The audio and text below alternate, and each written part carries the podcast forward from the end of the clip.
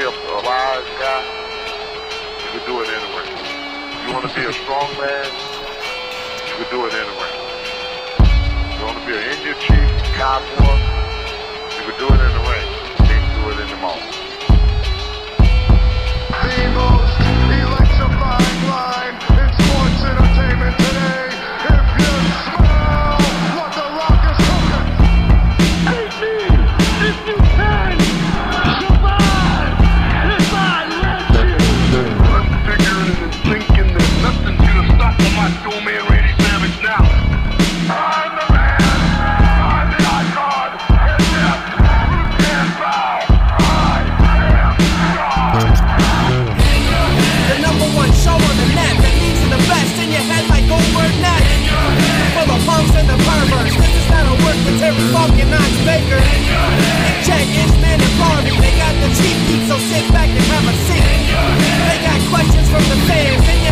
band from Australia to Japan.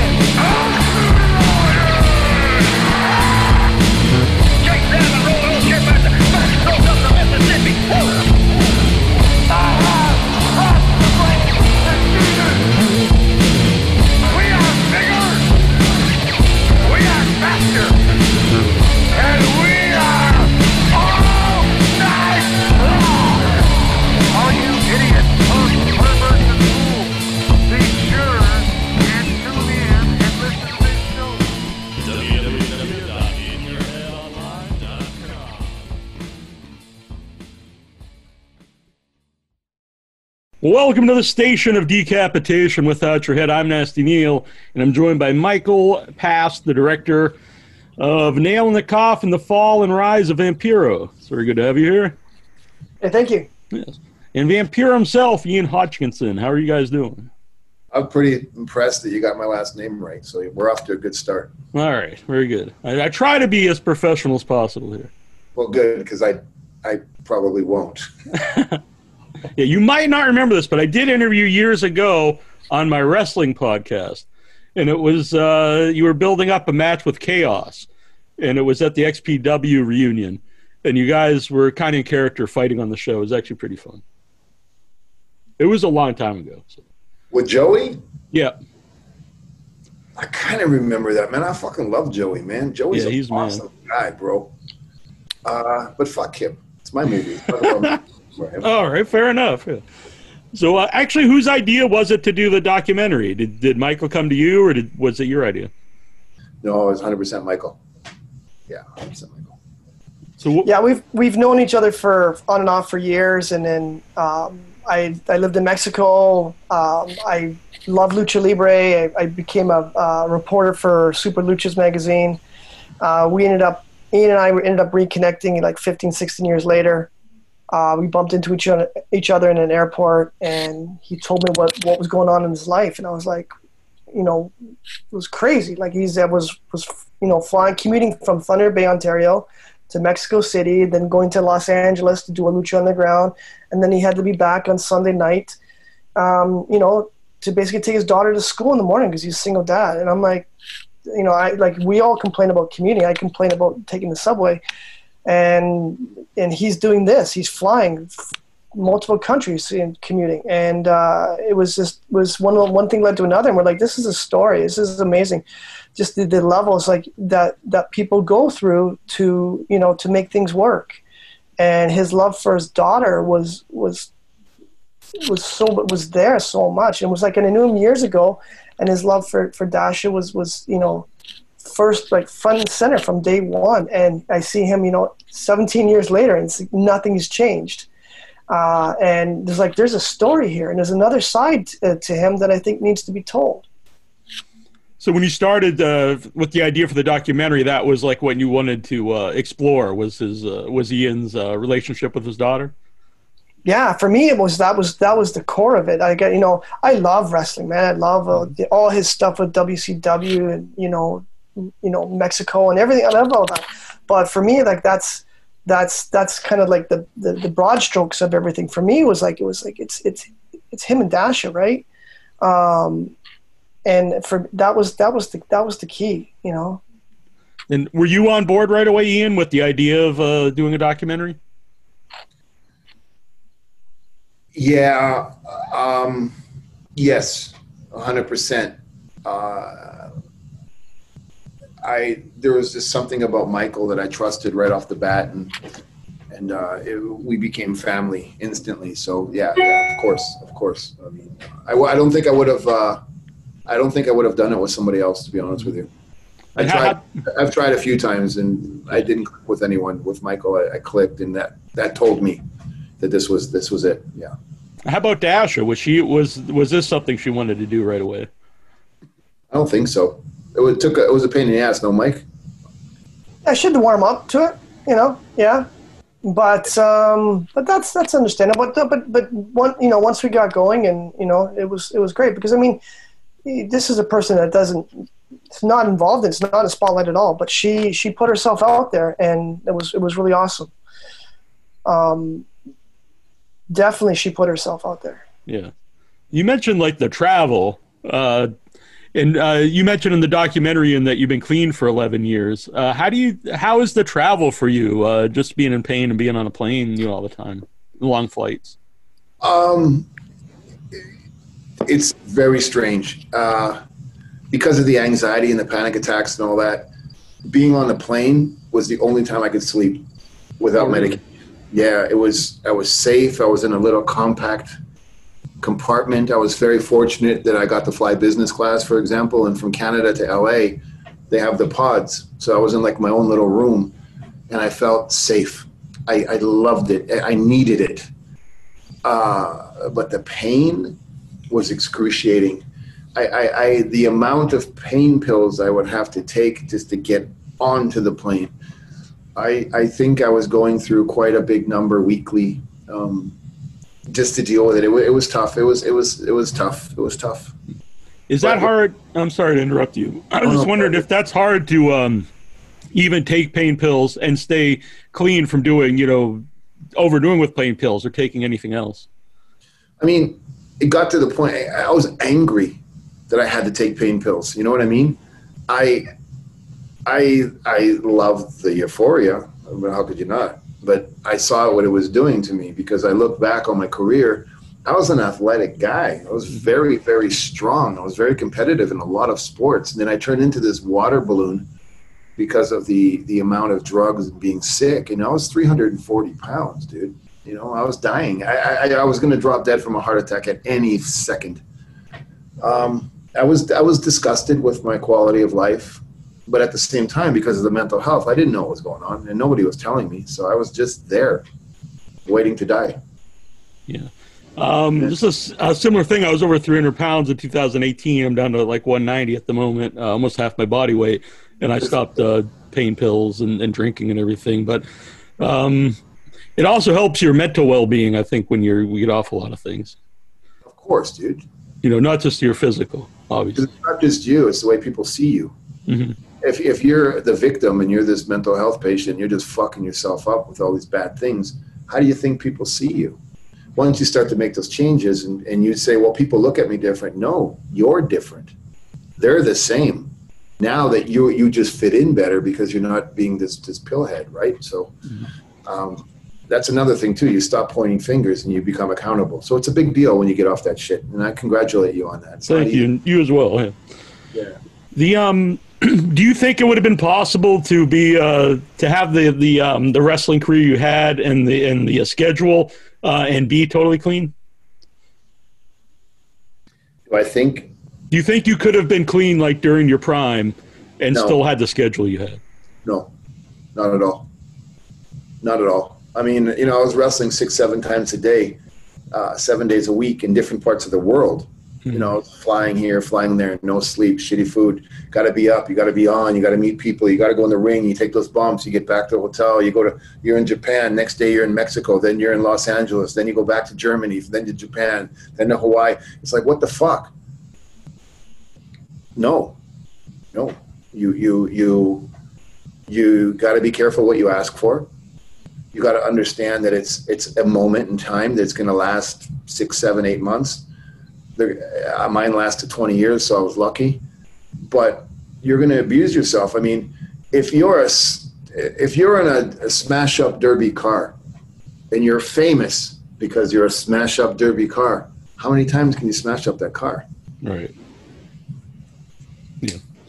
So uh, part of the documentary is, you know, obviously big part's your relationship with your daughter, and also a lot of it, I think, is your struggle with like uh, your relationship with wrestling itself. Like, it's like a, you love it on, on some level, but there's also a lot about that you hate wrestling. So, what is like? Obviously, there's money and fame and everything, but what what would you say really is like the biggest draw for you for for wrestling? when it ends. yeah. Um, I, I, I, I love wrestling. I love the pro wrestling industry. I absolutely adore the fans. I adore the interaction. But I don't like the business of pro wrestling. I think I've learned how to distinguish that. I don't like the corruption, the backstabbing, the politics, the games, the lying uh, that really ruins you as a person you have to be around that, right?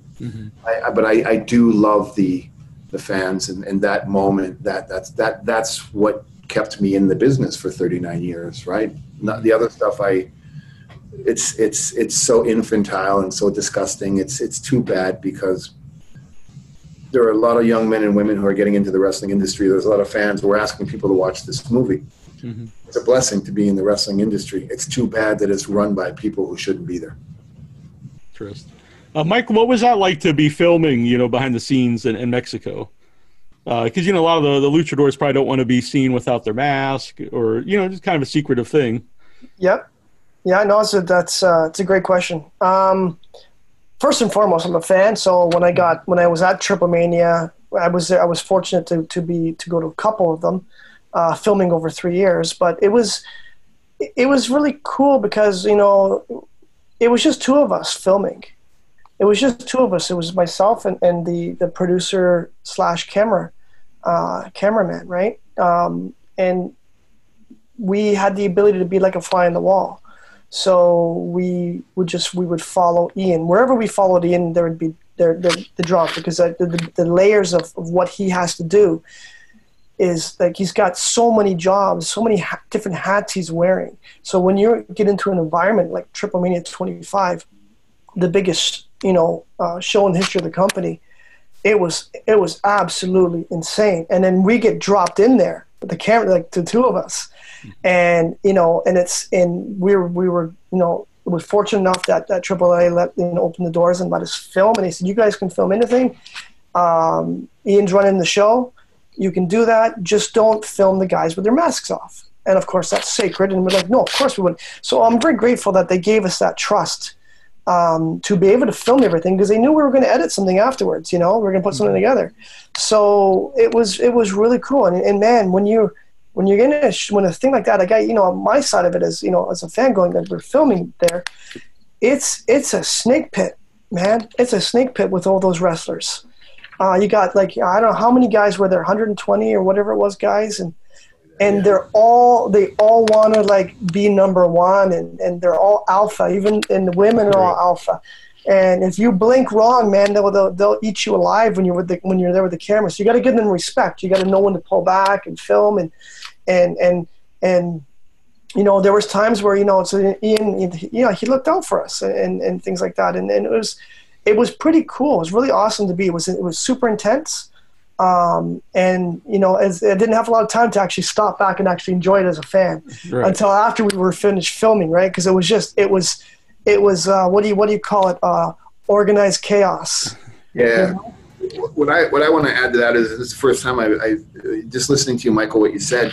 This was the first time that anybody was backstage at a live show with the guy who runs the show without any protection. Meaning, please don't film this, don't do this. Watch, you know what I mean? It was like, yo, motherfucker. There might be only two of you filming, but there's only one of us running the show. So we're in the same boat. So just put the camera on and stand back because I'm running the show. I don't have assistants. There's nobody in there's no. I did every fucking thing in two languages. Yeah, that's the which was time that you can see that. That it's it. That's if you pay attention to those details, all those holy fuck moments. None of that scripted. That's the way a show goes. It just happens. Yeah, and that's something I've not really seen in another documentary. Like you said, is uh, like the producer, the guy actually running uh, the wrestling show back there with the headset and you know yelling at people, what you know, uh, hurry up and, and all these things. And uh, you know, and I know I've watched wrestling my whole life and seen other documentaries, but it's not something I've seen a lot of before. Nobody has. And um, I thought about it. I talked to Michael about it, and I said, you know, we're going to expose some things here. Uh, we're not exposing anything that's bad. It's just Right. the first time that a lot of people are going to see this. And uh, I was anxious to do that more so than he was because it's like there's that's enough bullshit. You know what I mean? If you're demanding things from people, show them why you're demanding it. Let them see the truth. You know what I mean? And uh, all these guys in the wrestling business, it's all about me, me, me, me. So I didn't want to be the camera guy, and you know, you got to pay attention to me and look how good I am. This is what it is. You know what I mean? So that's eh, that was a, a, a, a something that Michael did very well. It wasn't, oh my God, Vampiro's so talented, he can do all these things. It was, holy fuck, this is a mess. You understand the difference? Mm-hmm. That's something that there was just this chemistry between him and I that I understood that he understood that. So I was very comfortable with just going and not giving any instruction. Just do what you got to do, dude. Yeah. I think that, that that's the right way to say that on my part. Yeah. I thought it was interesting contrast, like kind of like the chaos of your life over all these decades, and then like at this in this moment, you're like the guy that's controlling everything. So it's like uh, you have control in, in this area of your life. You just said something really interesting. The chaos of my life. I don't think I would have been able to handle the chaos of my life if I wasn't in such a chaotic scenario for the last four decades. Yeah. Because I don't see it as chaotic. I see it as that's easy. Right. My life yeah. is easy. When you're living it, yeah, exactly. Uh, how did you end up uh, on that side of the wrestling world? Uh, you know, r- running the show, the creative side.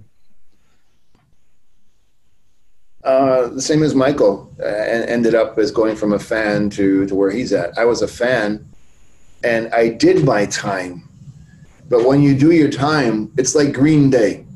Green Day was a three piece band that played three chords.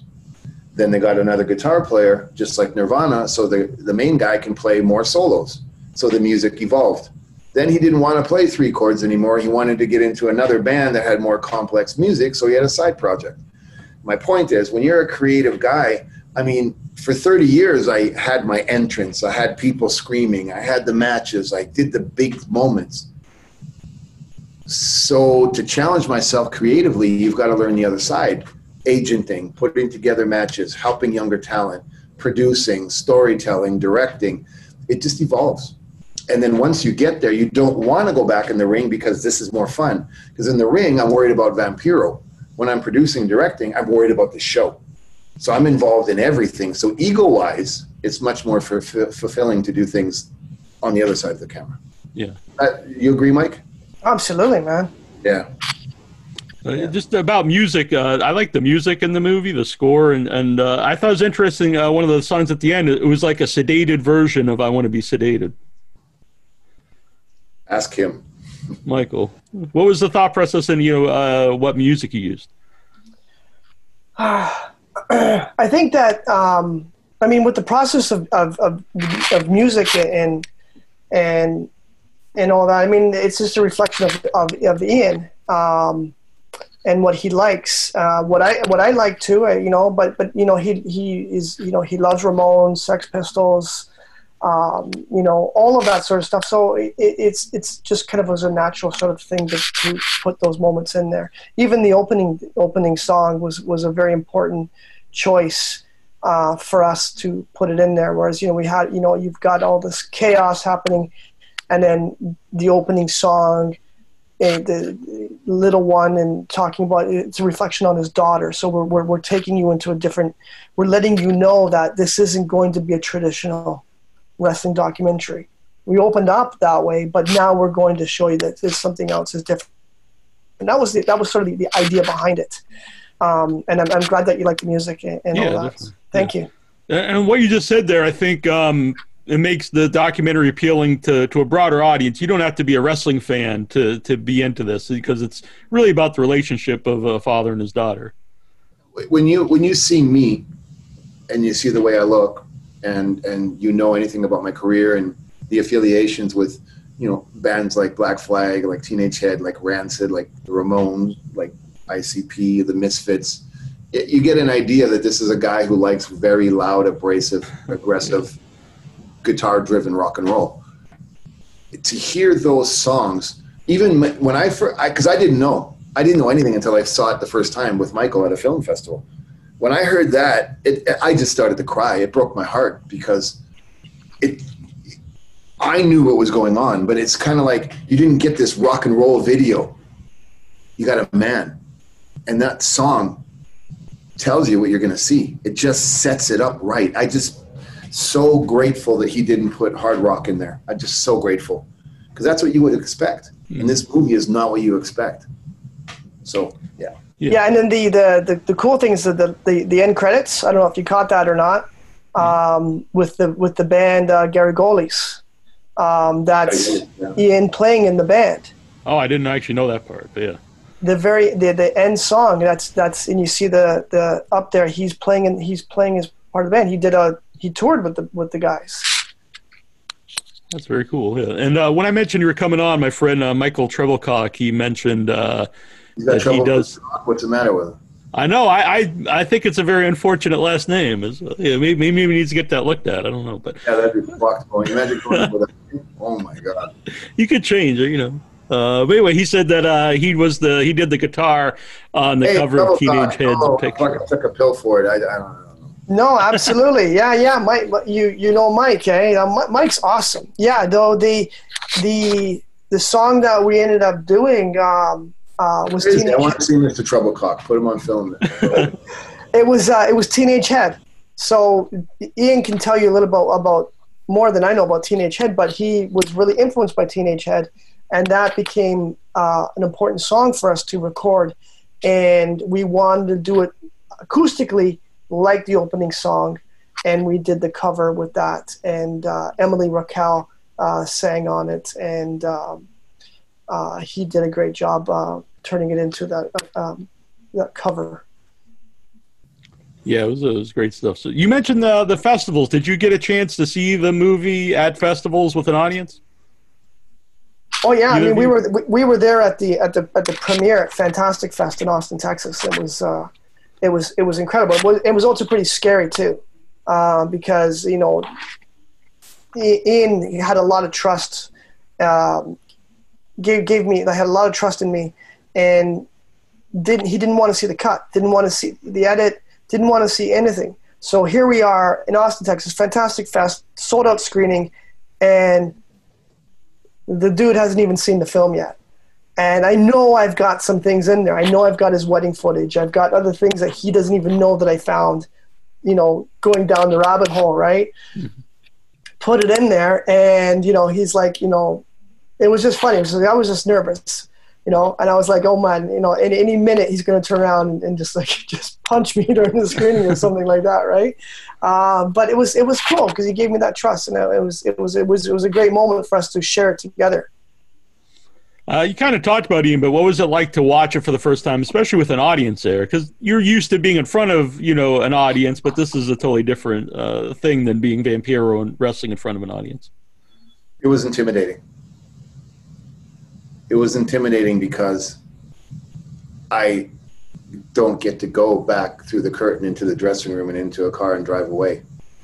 When the lights go on, I'm going to be sitting right there and everybody's going to turn around and look at me and ask me questions. It was scary. It was very scary. Uh, I paid attention to the reactions of people um, because I, I, I knew the story. This is why I lived the story. But I wanted to see people's reactions. And, and um, when we went into the screening, there were so many people, they put it in two screenings, uh, two theaters, uh, uh, salons at the same time because there was just too many people. So we were fucking panicking. I was like, well, what if people like this movie? You know what I mean? Because this has never happened before. There's just so many people to see it. Uh, we got a standing ovation. It was uh, it was it, wa- it was fantastic. It was a beautiful moment. I, I don't think I'll ever forget that one. Yeah. Uh, what is uh, what's your relationship with Dasha like now, and uh, how, how do you think doing the documentary either helped or, or hurt that? I think it it, it helped immensely. Um, my daughter doesn't know anything about Vampiro. My daughter doesn't know about my sickness, about my injuries. I wouldn't let her go to matches. I didn't talk about being Vampiro. She knew as she was getting older. You know, she saw Lucha Underground on Netflix, and she started reading on Google, and she was like, "Dad, how come everywhere we go, there's always people that go crazy and they want your picture?" And and, and she understood I was a wrestler, but she didn't know what is a vampiro. Uh, so that was the first time for her to see a lot of things. Um, I, I I believe it helped us understand how to communicate better. Yeah, for sure. So the um, the movie comes out September fourth, I believe, at uh, select theaters, and then on video on demand and digital on on the eighth. Uh, how has you know the world currently? How has that affected you know th- how the movie's going to be seen? No, I mean it's it's it's difficult every everywhere right now, theatrically, theaters, all that sort of stuff. It's, it's difficult, but you know, I think that digital wise, it's it's never been better. People, even though we have to lock down all that sort of stuff, that people still need to be entertained. People still need content. Um, so I think you know we're in a better place than ever. You know. Um, also, September 22nd, we've got the Blu-ray coming out Oh, nice. and uh, I think you'll really dig it because we got um, we've got another we got an hour of extras that are in there that didn't make the that didn't make the uh, the cut. You know, extended interviews with with uh, Karrion Kross and you know Chavo Guerrero and some neat little things that we filmed with with. Um, with Vamp and all that was awesome. So it, it we, we put it in the, in the Blu-ray. So I think that as a fan, I think you'll really dig it. Yeah, and uh, timing wise, that really worked out with uh, Kevin Cross now Karrion Kross. You know, because he's pretty uh, established name now in the United States. Yeah, I mean, that's- there- there's a bunch of guys now that are all kind of you know moved over there, right? So it's good for them. Yeah. You know, it was, uh, I really enjoyed it. Um, I figured I would, but uh, I you know, I didn't know exactly you know how what was going to be really about. But uh, it was great to see the other side of you, Ian, and uh, seeing the stuff with your daughter, and seeing uh, I don't know what was going on with Jeff Jarrett, but that was uh, that was fun to watch or weird to watch. I don't know if fun is the right word, but uh, I really thought him and uh, and Kross were going to come to blows at one point, but. yeah, it's a good thing for Jeff that that didn't happen. Yeah, was, that's what I was thinking. Because when he's calling him out and calling him, you know, uh, I was like, I don't know. Like, I, I, I don't know a lot about if how Je- how tough he is, but uh, Kross is a pretty big guy and a lot younger, and I was like, uh, I don't know if that's the the smartest thing to be doing. Um, that happens six or seven times a night. Right. Every night. That's normal. That's no big deal. Yeah. Yeah. Well, I appreciate you guys taking the time to uh, do the show. Oh, thank you, man. Thank Oh, you. I appreciate your everything. You know, just spreading the word, and it's it's very kind of you to be uh, so positive on the movie. Thank you. And I hope you're doing well and continue success on the movie and just you know in life in general. Thank you. Yeah, I'm doing awesome, man. And uh, Okay. yeah, You look good. thank you. Thank you. Thanks, Neil. Thanks, guys. Thanks a lot. Appreciate it. Yep. All right. Bye. Take care. Bye bye. Thanks. Andre Giant. Andre was big. Yeah, yeah, yeah. It was not small. No, no, no. Andre could drink and he could fight. Drink, drink, drink. And a fight, fight, fight. Andre was big. Yeah, yeah, yeah. It was not small. No, no, no. Andre could drink and he could fight. Drink, drink, drink. And a fight, fight, fight. Andre the Giant. Andre was big. Yeah, yeah, yeah. It was not small. No, no, no. Andre was great. He was not bad. A great big heart and a great big man. Andre was big. Yeah, yeah, yeah. It was not small. No, no, no. Andre could drink and he could fight. Drink, drink, drink. And fight, fight, fight. Andre the Giant. From Grenoble, France.